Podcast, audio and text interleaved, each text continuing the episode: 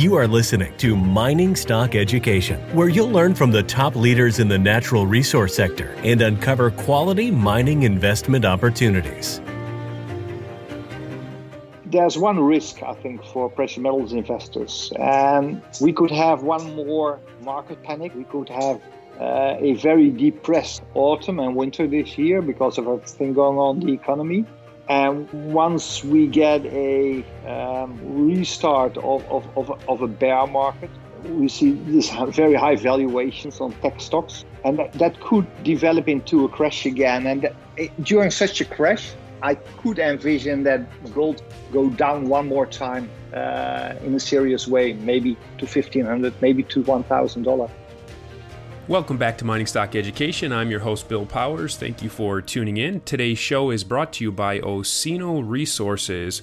Osino has been knocking out of the park with excellent drill results in the advancement of their Twin Hills Central project in Namibia. Recently, they put out some more excellent holes, such as 268 meters at 0.6 grams per ton, including 22 meters at 1.4 grams per ton. And if you understand the type of deposit that they're exploring and developing here, those are excellent results. It's a bulk tonnage project with high grade shoots, and eight of their most recent 10 holes came back with significant intercepts. I'm going to put a link in the show notes below so you can see that press release for yourself. And to learn more, go to osinoresources.com or you can find it in Toronto under the ticker OSI, on the OTC under the ticker OSIIF, my guest today is Willem Middelkoop. He is the best selling financial author and founder of an investment manager with the Commodity Discovery Fund. So, uh, Willem, welcome back to the show. Thank you for joining me and as we uh, look over the commodities market and investing in these mining stocks, I'm curious to find out what type of fund inflows have you been seeing in your fund? Well, actually, it has been quite uh, quite positive this year. You can really see we have the start of a new bull market. Um, and I think um, the sentiment started to change already uh, last year. I remember I sent out a tweet um, most yeah, the most easy way to follow me is through Twitter. I sent out a tweet last year that we saw some um, more positive inflows, and since early 2020, um, we, are still a quite small fund. Um, we have assets under management of around 130 million Canadian, and now we have monthly flows of um, minimum of one million a month. And uh, but we also have seen months that uh, we had inflows of three, four million coming in. So that's that's quite good, quite good. And I think in our last interview, which would have been maybe eight months ago, I, your fund was at fifty million, wasn't it? Yeah, that's that's right. We saw an incredible increase on our assets under management. Um, well, partly because of the inflows, but mainly because of the returns. Uh, we've seen some incredible returns. We're up year to date almost seventy percent, seven zero. Um, when we uh, take the um, crash in March 2020, the Corona crash, half March, we had we've seen the low of the year, and since that point in time, we are up over 150 percent. So um, we've been very active on the private placements uh, front, so we, we've seen well. It's a, it's an incredible year for us. And when you count your gains, uh, Willem, are you uh, including the in the money portion of the warrants that you buy through these private placements? In, yeah, when when we look at the returns on our whole uh, portfolio, uh, we have a model where we uh, give some value to the warrants um, through the Black Scholes formula. But we also did a little uh, research. If we look at all the financing we've done since January 2019, so that's the last 18 months, we've done 90 private placements, 90. Um, we're up on average 170% on those, and that's excluding the warrants. And we almost, um, the total value of all the deals, all the money we put into those um, 90 private placements was around 10 million uh, Canadian dollars. So it's it has been very beneficial to the returns of our fund. Can you describe a little more when you're looking for a private placement? There has been many offered, especially in the last three months. But what are some of the qualities of a private placement that the Commodity Discovery Fund would invest in? It, it's very it's very broad. Actually, I'm looking uh, at a presentation now on my screen, which is a new play. It will um, go to market through an RTO, a reverse takeover Um, and and the valuation, it's it's an early silver play in Chile. Valuation around three million, and that that's what we like. You know, valuation which are real low. We we, we made a killing this year. We were founding shareholders with Reyna Silver. Reyna Silver is a new silver play in Mexico. Uh, highly endorsed by MAG Silver, Peter Megaw. Um, actually, uh, MAG Silver entered the deal by bringing one of their projects uh, into the company, and that's that's that's Peter Megaw's baby. You might know Peter Megaw; he's a brilliant yes. silver geologist, and he always wanted to drill the project. He did his original PhD work on. And, and because MAG Silver had this amazing discovery on another project, this this this PhD project of his from the past was never seriously drilled. So Reyna Silver will drill that project, and we I think we were founding. Um, I know we were founding shareholders, and we owned around seven percent of the company. I think I think we still own around three percent of the company, and we did a private placement. The first uh, seed round I think was at ten cents, and now it's trading at ninety cents and a dollar. So that these wins have been enormous. So we like the deals which are very early, very with a very low valuations. But we also uh, participated in private placements with uh, Great Bear Resources. You know, after they moved up quite a bit. So um, it, it, it's very broad. But but but we we really should like the project. We really should like the evaluation.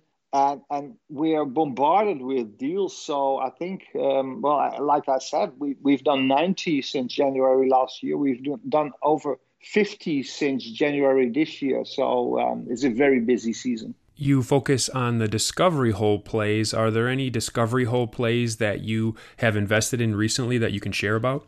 Um, there's there's an incredible amount of discoveries uh, out there. Um, um, I know you focus on the North American markets, and um, but we had some wonderful results in Australia. Um, if you if you look at the um, last year, we did a financing with De Grey Resources in the Pilbara at five cents. Uh, well, De Grey has been responsible for quite a strong and remarkable discovery in the eastern side of the Pilbara.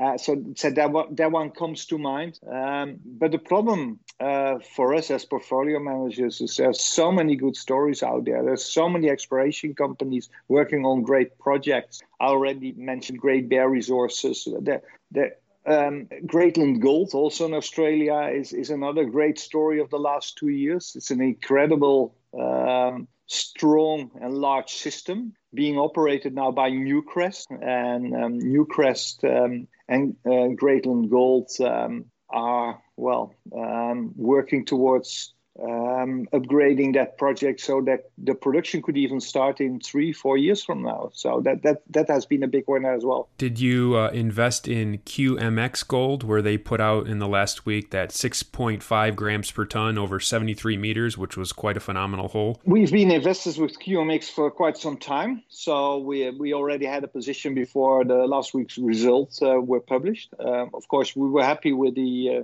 with the uh, uptick. Um, but I do understand why people sold and took profit because uh, if you study those results, it was a drill hole down dip. So they, they, they hit the best part of the mineralization. So it was the most positive income uh, outcome. And I think um, quite a number of uh, well informed investors understood that. So we haven't increased our position into that one. It's still a good project. It's still the valuation is not that that uh, that expensive but I understand why um, why it sold off a little in the second day and the third day. In 2020, when you look at the new positions that you've initiated on a percentage basis, how many have been bought in the open market, and how many have you initiated through private placements? I think half of our investments um, are done through private placements. We invested seven half million dollars since January 2020. Uh, our inflow has been over $10 million. So uh, most of the new money coming in has been invested through private placements. But we also trade quite a bit around our positions. So we're quite active traders. But in a bull market, it's very hard to trade because everything you sell you know, um, you kick yourself because you, it would have been better to hold it. um, but especially now, the, um, the bull market gets a little bit more mature. Well, we're only four, five months into this bull market. On average, the bull markets on the Toronto Stock Exchange Venture Index takes between uh, seven and 17 months. So this is the fifth month, but we're always um, looking where we can take profit. Uh, but as said, it's it, it, it's tough to take profit in a strong bull market. And we do think that um, this bull market can uh, play out a little longer than the average one. Was uh, Reyna Silver your biggest winner this year thus far? I think so. It, that was a huge win, but also De Grey um, earlier this year. De Grey was was a huge win for us.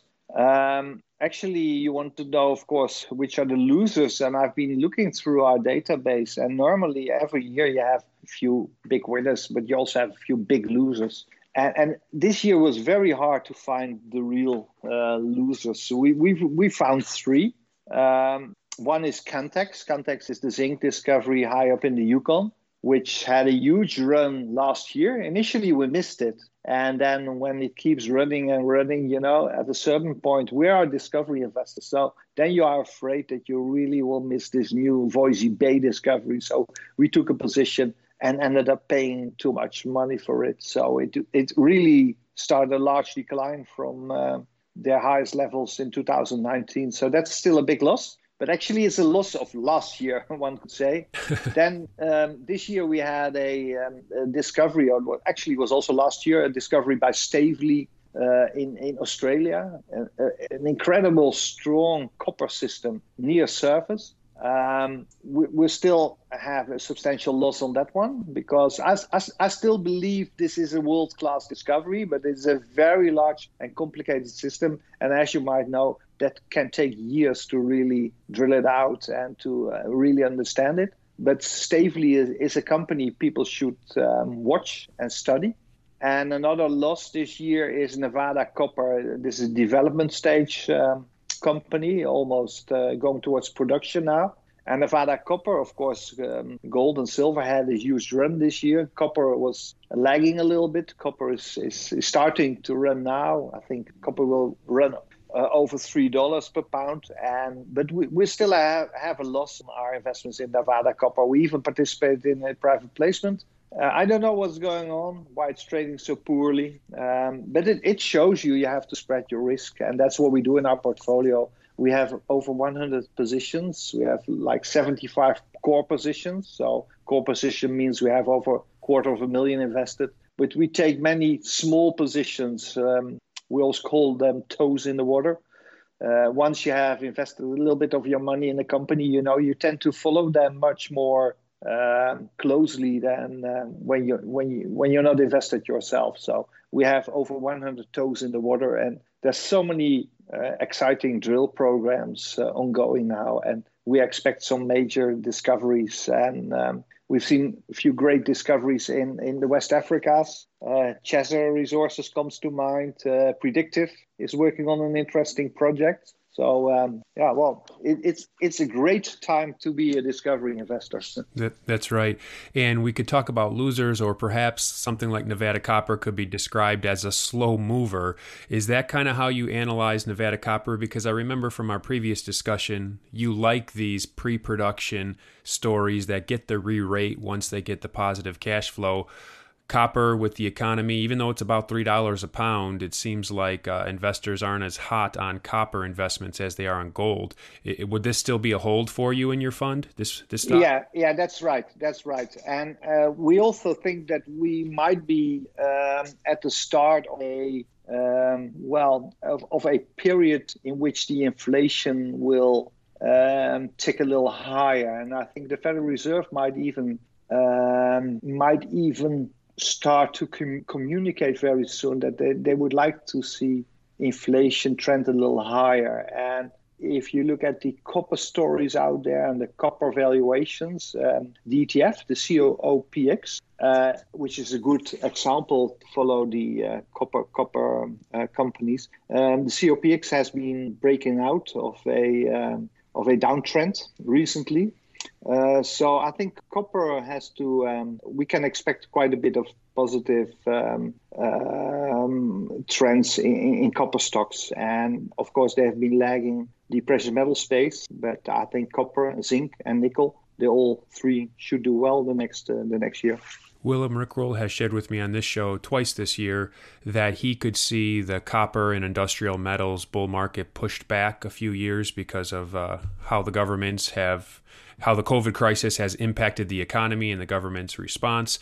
So he could see a gold bull market followed with a copper and industrial metals bull market in other words, we're going to have a bull market in commodities, even if it's not only gold, it'll be copper and such on the heels of a gold bull market. Would you take that view as well? Yeah, I fully agree with Rick Rule. And that's also what we see in our portfolio. Uh, as I said, copper is lagging a little bit. But the copper stocks do very well actually the last few weeks. Um, we we see the same with nickel, especially the last few weeks after the comments Elon Musk made about uh, the need to find nickel. We're involved with a few uh, amazing uh, nickel discoveries. Uh, one is Blackstone in Asia. Um, yeah, since St. George in Australia. Stock is not doing that well, but I think there will be a takeover situation there. Um, and and also we shouldn't forget to talk about uranium, and that's also um, one of our cylinders which is on which is on fire. I think seven percent of our portfolio is in uranium stocks, especially um, discovery by NextGen Energy. Still a very very low valuation. It just broke out of a three year long downtrend. And I think that's still a great entry point for next year. And, and I think um, uranium will do very well as well, in, in, especially when we get a little inflation and people start to become aware that we need uranium, we need nuclear energy to fight uh, to fight climate change. And uh, so, so that's that's an important part of our portfolio as well. Willem, you wrote the book The Great Reset. So when you're looking at gold's role in the Great Reset and timing gold's top in this cycle can you share a little bit about your expectations? Are you in the camp where you just see a hard reset and then everything is revalued up, kind of like what Jim Rickards has talked about 10,000 gold and more? Or would you see gold topping out and then going back down? And obviously, that's going to affect us as gold stock investors. Well, as you might know, I was very early in calling for a monetary reset, as was James uh, Rickards. Um, Jim Rickards was, was a very um, great inspiration for me to write the big reset. Um, and when we were calling for a monetary reset, let's say five, six, seven years ago, it it it only um, took well five, six years for us to wait before mainstream uh, media started to write about a coming monetary uh, well, reset or coming um, to, to structural changes within the international monetary system. Mark Carney, uh, governor for the Bank of England, he gave a speech at Jackson Hole last year. Uh, 12 months ago, and uh, Financial Times reported um, in August last year that Mark Carney called for a global monetary system to replace the dollar. So that that tells you that the central bankers are working uh, hard behind the scenes uh, on on possible changes coming to our monetary system. And as I wrote in the big reset, finding a new anchor for the international monetary system is, is one of the key elements. But we also can expect um, debt restructurings. We need debt restructurings, especially after the incredible buildup of, of the debt we've seen since the collapse of Lehman in 2008. We've seen very strong uh, expanding balance sheets of federal uh, of uh, central banks in the last few months. And uh, what I expect, them, which was part of my reset thesis in the big reset, that one uh, could also expect a revaluation of gold. A revaluation of gold means a devaluation of the dollar. Um, we've seen the dollar heading lower in the last few months. Um, gold getting quite a bit higher. I think this is only the start of a longer trend. And I, as I explained in the big reset, um, you can expect a gold revaluation through market forces, like we see now, or through the fact that central bankers will choose to uh, revalue gold to a much higher level because they need that to support the international financial system. So, do you see gold going back down before that happens? I mean, it, could we could it be the next cycle? Because some of us gold bugs, myself included, didn't think we would be in 2020 and have only two thousand dollar gold. yeah, well, of course, we all know that the, uh, the, the, the, the targets for gold in a gold revaluation could go as high as five or ten thousand dollar pounds. Um, the current um, the current price of gold around two thousand could be just to start. Um, but there's one risk, I think, for precious metals investors, and we could have one more market panic. We could have uh, a very depressed autumn and winter this year because of everything going on in the economy. And once we get a um, restart of, of, of, of, a bear market, um, we see these very high valuations on tech stocks, and that, that could develop into a crash again. And eh, during such a crash, I could envision that gold go down one more time uh, in a serious way, maybe to fifteen hundred, maybe to one thousand dollar. But I think the forces playing out um, for gold going much higher. Those forces are much stronger now, and there are so many people around the world, so many investors, especially general investors, who are waiting for a great entry point for gold.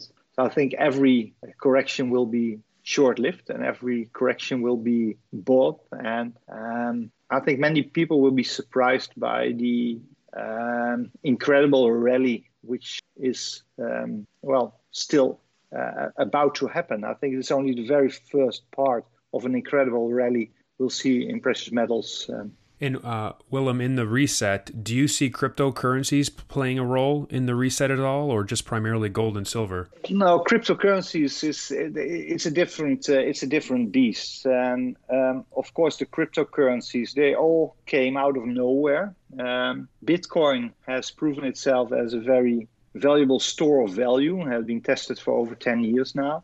Um, because of uh, the rise of Bitcoin, we saw all the uh, all the shit coins arriving, the two three thousand coins. Everybody was starting to uh, was everybody was um, trying to uh, to become rich quick. Um, because of the whole crypto um, success and failure, central banks have been well very closely monitoring the whole crypto space, and they have started to build their own crypto currency. So we, we should say they start to build their own central bank digital currencies. I think the central bank digital currencies, which are being developed now, are more a digital version of fiat money and aren't um, real crypto currencies. And it's a big question mark whether the central banks will accept the success of uh, Bitcoin as a store of value. Of course, they can't do a lot to to um, well to move people away from Bitcoin. And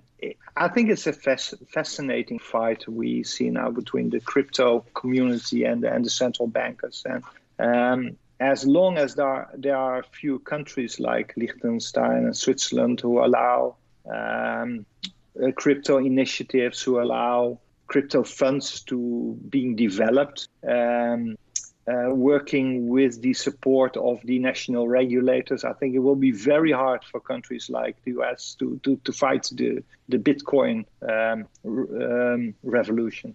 And uh, Willem, as we conclude here, are there any investments you're making outside of the precious metals, cryptocurrencies, or mining stocks? Um, I, I, tend to be very selective myself. I like um, a little of real estate. Um, I like physical gold and silver and platinum. Uh, platinum has been a new investment for me. I think platinum is uh, at a very interesting valuation. Um, I tend to invest uh, in in some startups myself, but I think startups, the valuation in the startup scene is, is much more uh, is much less um, is less attractive than the valuations in the commodity uh, in the commodity space. So I'm very selective myself, and I think we'll have some uh, hard times uh, in front of us uh, from an economic point of view, and people should um, well should keep quite a bit of cash on hand and uh, and, and, to hedge to hedge their risk by owning quite a bit of physical gold and silver. Excellent advice. If you aren't doing so already, I encourage you to follow Willem on Twitter. He can be found at W Middelkoop at W Middelkoop, or if you're interested in learning about his fund or reaching out to him in that regard, go to cdfund.com and I'll put links to both of those in the show notes. As always, Willem, I really appreciate your insights and thanks for coming on today's show. Thank you. It was a pleasure.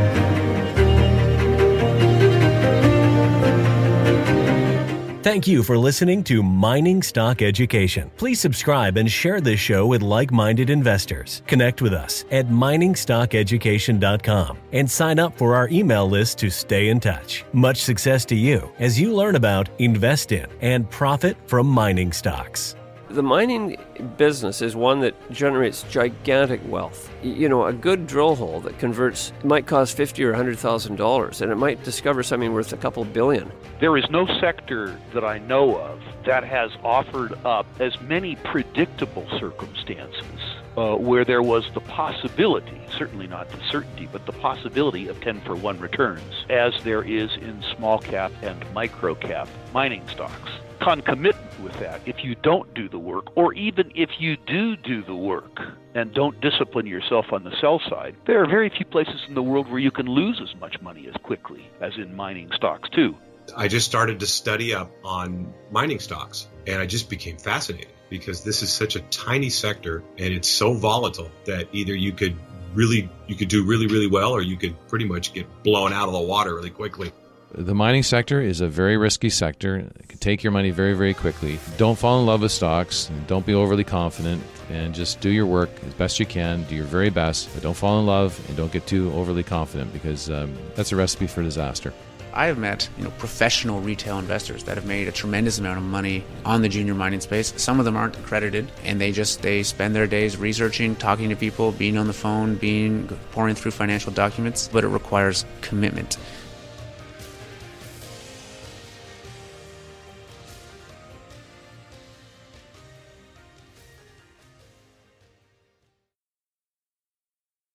This podcast is for informational purposes only and is not to be considered personal legal or investment advice or a recommendation to buy or sell securities or any other product. We make every effort to be accurate, but the information presented is not to be considered infallible. It may contain errors, and we offer no inferred or explicit warranty. If personal advice is needed, consult a qualified legal, tax, or investment professional. Do not base any investment decision on the information contained on miningstockeducation.com, our podcasts, or videos. Make sure you always conduct your own thorough due diligence before investing. Realize that we may hold equity positions in or be compensated by some of the companies we feature and therefore are biased and hold an obvious conflict of interest. For our full disclaimer, please visit our website.